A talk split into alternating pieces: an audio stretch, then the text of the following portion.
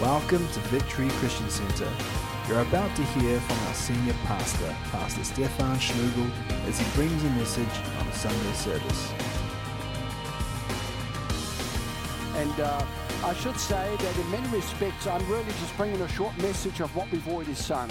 Because these songs that we sung here tonight, these carols, these truths have, have already been built in. So I'm in some respects doubling up, uh, uh, but it is still good to reiterate some of these things. You know, at Christmas time, of course, we celebrate the birth of our Lord and Savior, Jesus Christ. And actually, the, the title for this message, as brief as what it, what it is, is that a king has been born. Sometimes people don't realize that when they're talking about baby Jesus, the baby Jesus didn't stay baby Jesus. He grew up and he was actually born a king.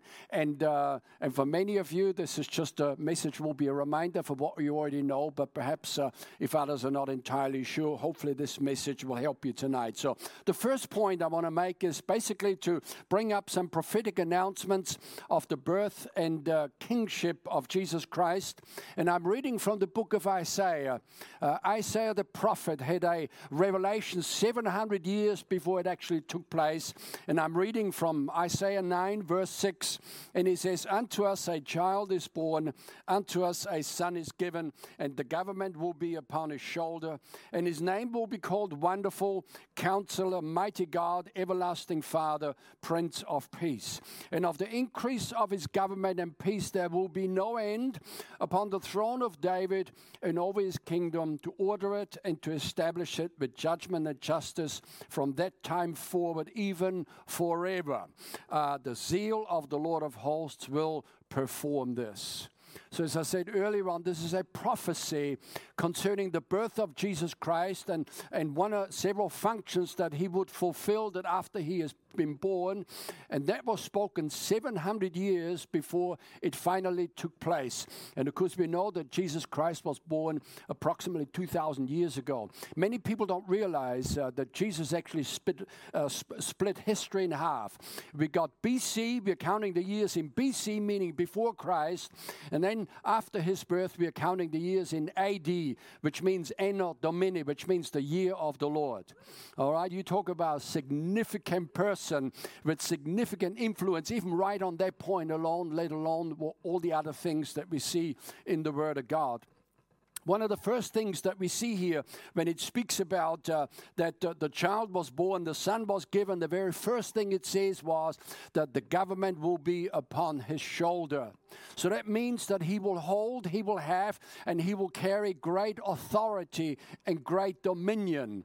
And uh, that's why I say that sometimes people get people get a little bit gooey over baby Jesus at Christmas time, and they're looking into a uh, uh, some sort of a manger setup, and they're looking in, looking at baby Jesus, uh, and get all gooey over it. But really, they don't realize here's a king, all right, that's been born, and uh, of course, as we said, Jesus didn't stay a baby; he grew up. Um, and he is a king today. Uh, of the increase of his government and peace, there will be no end. Uh, in other words, it'll be ongoing, but not just ongoing in time, but when it speaks about that there will be no end, it means there's no boundary. You see, the kingdom of Jesus Christ is boundaryless and limitless. There are no boundaries. You know, nations usually have boundaries around them, and then we've got different other nations. But the kingdom of Jesus Christ, once it is fully set up, there will be no boundary. It will be endless and it will be borderless. And it speaks there about the throne of David that Jesus will sit on, it says, and over his kingdom. And uh, a kingdom is the king's domain. Jesus Christ is the king, and the domain is his kingdom, and that will be borderless, boundless, and limitless limitless. And he will sit on the throne of David in Jerusalem throne of David that was way established way back uh, uh, some 1500, 2000 years ago when King David was king. Um, and uh, the throne is still, in a sense, there, and Jesus will sit on that throne, uh, and eventually he will rule over the nation of Israel and indeed over the people that live on the earth at that particular time. You see, since the resurrection of Jesus Christ 2000 years ago, Jesus Christ has become king uh, already uh, over his spiritual kingdom. And if you're born again, you and I, we are in that kingdom. it is a spiritual kingdom. But the day will come when Jesus Christ will literally, physically return to this earth and set up a literal physical kingdom, and the capital will be in Jerusalem. All right? And there will be no other, other boundaries because the, his kingdom will encompass uh, the whole world and everybody that lives in it at that particular time. Book of Micah, chapter 5, verse 2. Here's another prophet that's prophesying. He says, But as for you, uh, uh, Bethlehem Ephrathah, he says, seemingly insignificant among all the clans of Judah, from you a king will emerge who will rule over Israel on my behalf, one whose origins is of the distant past. So here, prophet Micah is prophesying the birth of Jesus Christ uh, in the village of Bethlehem. And he says that Jesus Christ will be the future king of Israel. He's not right now. Israel as a nation is a democracy, but it'll be a monarchy uh, one day, and it'll be part of the kingdom of Jesus Christ that will encompass the whole world. Um, and of course, uh, again, this prophecy here will be fulfilled during a time period that will begin at the second coming of Jesus Christ. We call it the millennial reign of Christ because initially Christ will reign for 1,000 years. Uh, then there will be a brief upheaval going on, and the book of Revelation speaks about that. And we certainly haven't got time to get into the detail now. But uh, at that time, uh, when Jesus rules and reigns, all the nations of the world, all the people groups, all all the ethnicities, every person alive at that time will become subservient to Jesus Christ because he's the king. All right? Uh, Jeremiah chapter 3, verse 17, it says, And at that time, the city of Jerusalem will be called the Lord's throne all nations will gather there in Jerusalem to honor the Lord's name. Why don't you shout out, All nations, all right? All nations will bow to Jesus and come and honor the Lord in that particular city. And I want to just, uh, this is prophetic utterance, and I want to now look at the Gospels very quickly, bring up a couple of uh, scripture passages where the angel came to Virgin Mary to announce the birth to her.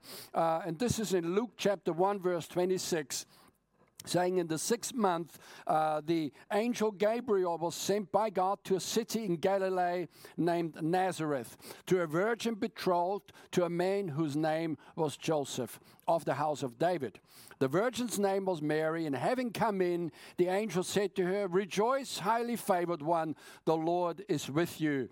Blessed are you among women. But when she saw him, she was troubled at his saying, and considered what manner of greeting this was. And the angel said to her, Do not be afraid, Mary, for you have found favor with God. And behold, you will conceive in your womb and bring forth a son, and shall call his name Jesus. And he will be great, and he will be called the Son of the highest, and the Lord God will give him the throne of his father David.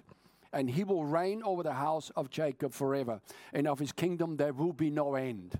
All right, so here it is again of his kingdom, there will be no end. And again, the phrases that we find in here really uh, uh, communicates uh, the same thing that the prophets have communicated back in the Old Testament. It's now finally happening. He said, You will conceive in your womb, you will bring forth a son and call his name Jesus. And it says, He will be great.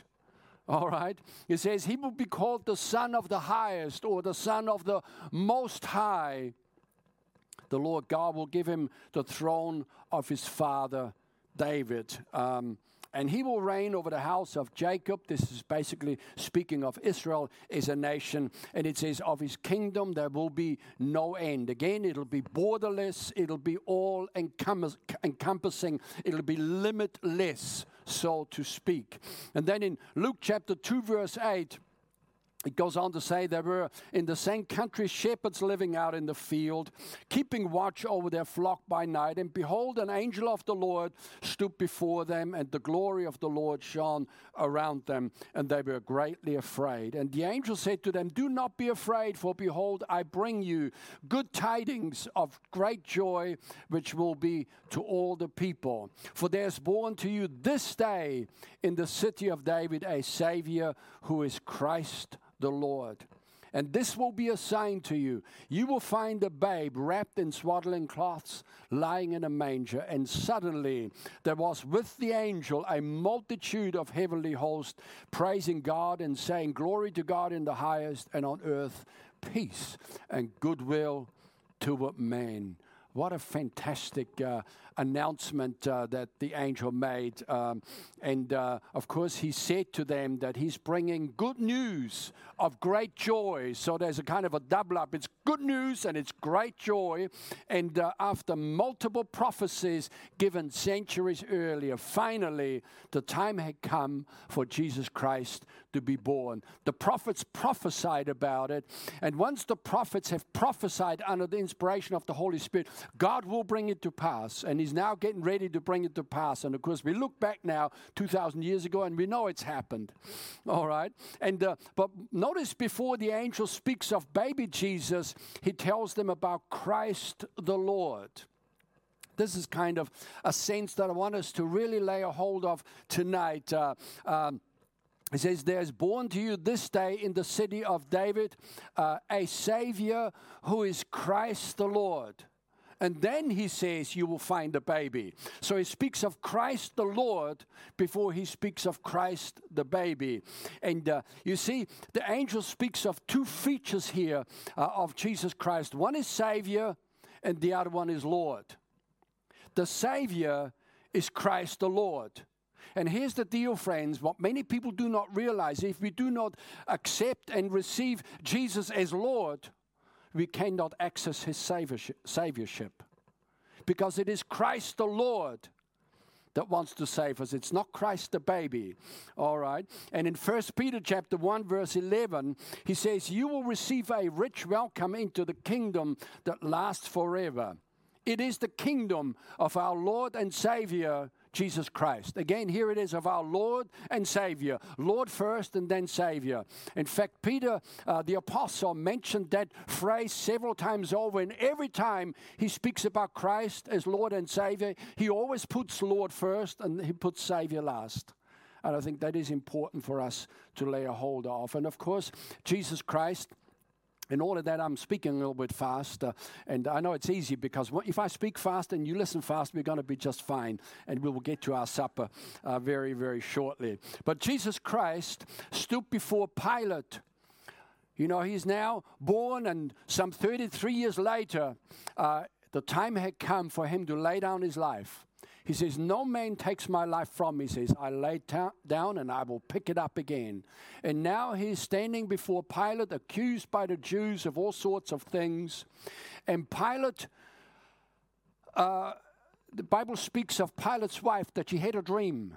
And she said to Pilate, to her husband, she says, have nothing to do with this man, be condemning this man. Well, anyway, he tried to set him free, but the Jews really stirred him up and stirred up the crowd. So in the end, he decided to go along with their game of having him having condemned him to death. But he says, I wash my hands uh, of, the, of, the, of the guilt of, of, of condemning this man. And he put it back on, on the Jewish people, so to speak. But somehow it seems to me that he was a bit of a weak spine sort of a guy because he knew that Jesus had done nothing wrong. Yet he went along with this whole deal.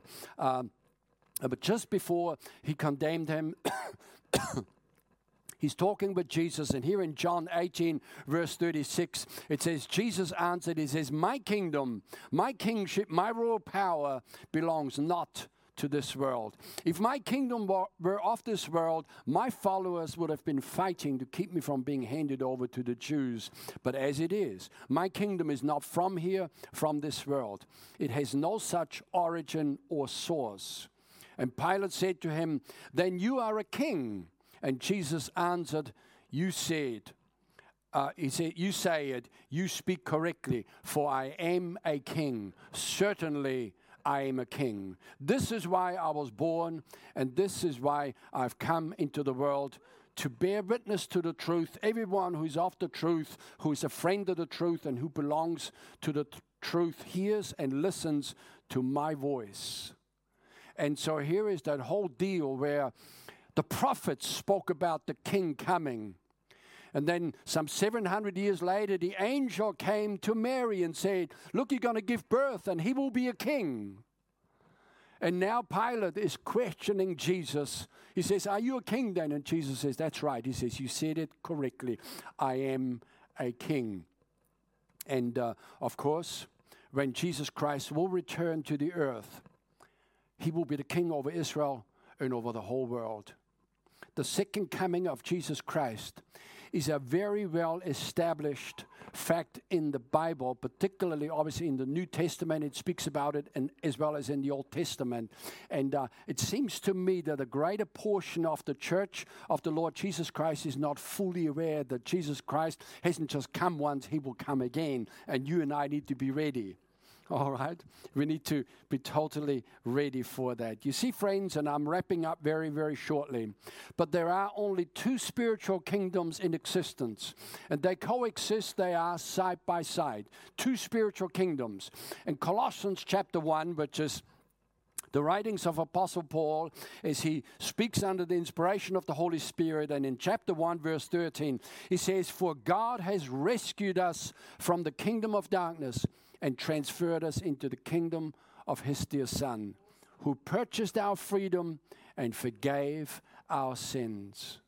Two spiritual kingdoms, all right? They coexist side by side. Uh, there's the kingdom of darkness and then the kingdom of light.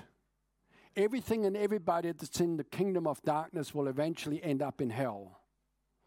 And everybody that's in the kingdom of, of light will end up in the presence of God and in the presence of Jesus Christ, serving the Lord throughout eternity. So, two kingdoms.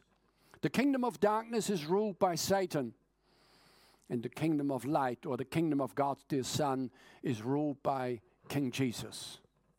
All right? And the deal is this, friends the Bible teaches us that every human being has been born automatically into the kingdom of darkness. And not because anybody has done anything wrong at that point, that's just how it is. And that whole thing goes right back in the Garden of Eden when Adam and Eve disobeyed God and rebelled against God and all of their descendants. And in case you're unsure as to who you're, you're, you're, you know, where you've come from, you, you and I, we've all come from Adam and Eve. We have not evolved, we have not evoluted, there's no such thing. All right? We've all come down from that line. And every human being has been born into the kingdom of darkness. And the only way to get out is through Jesus Christ. Jesus says, I am the way, I am the truth, I am the life. And no one comes to the Father except by me. And what struck me one day, after having read that scripture, heard it preached multiple times, uh, that Jesus did not say, I am a way. He says, I'm the way. He didn't say, I'm a truth. He says, I'm the truth. And he didn't say, I'm a life. He says, I am the life. All right? Because people say, well, you know, let's all be friendly with one another. You know, you got your truth, I got my truth. You know, you got your religion, you, I got my religion. It's not about religion, it's about Jesus Christ and a personal relationship with God through Jesus Christ. This is where the devil has managed to mangle things up and to confuse things by turning things into a religion. And then it's all about rules and rituals and regulations rather than about a living relationship with God through Jesus Christ. Is everybody right tonight? Okay. Praise God. So to get out of the kingdom of darkness and to get into the kingdom of Jesus Christ, we must be born again. How many of you would say that you're born again and you know it? All right, the greater part, all right. If you're not born again, this is not about me giving you a hard time, and this is not something that we've made up. This is something that we see in the written word of God, and we would strongly encourage you and strongly urge you don't let the day finish before you surrender your life to Jesus Christ. You see, one of the reasons why we have an outline, which is basically a written sort of set of notes for, uh, you know, that short message, and I keep on saying short, and I'm still speaking, but we will be done very soon. All right. But at the end, towards the end of this uh, outline here, there is what we call a salvation prayer. Sometimes we call it a sinner's prayer. And uh, there's different names for it. The prayer is, is not fancy or magic words, but it helps people. People say, Well, what do I say? If I want to give my life to Jesus Christ, what do I say? Well, that's what that prayer is in that outline for. So if you need to pray this prayer, because for those of us that are born again, we've prayed that kind of prayer, a similar prayer. It's not exactly the same words, but it's a similar prayer. And it, it needs to contain certain important parts that, you know, the Bible says, repent. Jesus says, repent for the kingdom of heaven is at hand. And of course, we emphasize the word surrender our life to Jesus Christ because surrender is to submit ourselves to somebody else's authority, and that somebody else is Jesus Christ Himself. So that prayer is there. Strongly encourage you to, if you haven't already prayed this prayer, pray it before you go to sleep tonight. In fact, if you can pray it sooner, that would even be better. Because the reality is, when people lie down, nobody's really guaranteed tomorrow. There's not really a, an absolute guarantee for everybody that for them there will be a tomorrow. And there's been stories told where Charles Finney and some of the old revivalist preachers, uh, they've preached in different places and, uh, and, uh, and uh, preached for several nights uh, and, uh, and, and, and preached these truths that we're discussing here tonight, but never gave them the prayer until the second or third night. And in one particular revival, there was a fire in the city and a lot of people died. And even though people came under that sense of, oh gosh, I got to do something here, they didn't know what to do. And sadly, some of those people would have not made it to heaven if the Bible is true. If the Bible is true, and I firmly believe, and many of us firmly believe that it is, these truths are not anything to be trifled with and to be played around with. All right? Uh, so I'd really, really encourage you to pray this prayer. And we call it salvation prayer because people are lost and then they pray the prayer. As soon as they finish their prayer, then they're saved. Now they have salvation. We call it the sinner's prayer because they were a sinner before they prayed it. Then they prayed the prayer, and it will take all of 20 seconds, if that. By the time they get to the end of the prayer, if they prayed their prayer from the very bottom of their hearts in all sincerity, they were a sinner, now immediately they are a saint. All right? where by the power of the Holy Spirit, God reaches into the kingdom of darkness, yanks us out, and places us into the kingdom of His dear Son, and His name is Jesus Christ. We are then born again. How awesome is that? And that's exactly, exactly what it speaks about here in Colossians chapter 1, verse 13. He says, For God has rescued us from the kingdom of darkness and transferred us into the kingdom of his dear Son, who purchased our freedom and forgave our sins. All right? We can't work our way into heaven. We most certainly could not pay our way into heaven. In fact, there's nothing we can do to get into heaven other than ask God to forgive us and surrender our life to Jesus Christ. Let me finish with this scripture here in John chapter 3, verse 3, and also in verse 7. Jesus speaking to a religious man one day who was all caught up in religion and rituals and rules and regulations. And he came to Jesus one day and he says, he says, Rabbi, he says, we know that you're of God because no man can do those miracles that you do. And Jesus cut right through this thing. He knew exactly what the guy was try, you know, trying to say, so he's sort of tr- just trying to warm Jesus up, as it were, and to lead into another conversation. And Jesus answered and said to him in verse 3, he says, Most assuredly I say to you, unless one is born again, he cannot see the kingdom of heaven. In verse 7, he says, Do not marvel that I say to you, you must be born again. All right? And one of the things that we are praying for consistently for spiritually lost people, that that truth become revelation in their hearts and uh, that they will finally make that step. Rather than hoping they will one day get into heaven, that they will take this thing, take it to heart and say this prayer and are resolved in their own hearts that they will surrender their own life to Jesus Christ. Thanks for watching Victory Christian Center. For more content, please subscribe to our YouTube channel or you can subscribe to our podcasts on Spotify, iTunes, or Google Podcasts. Check out our website at victory.net.nz. We'll see you again soon.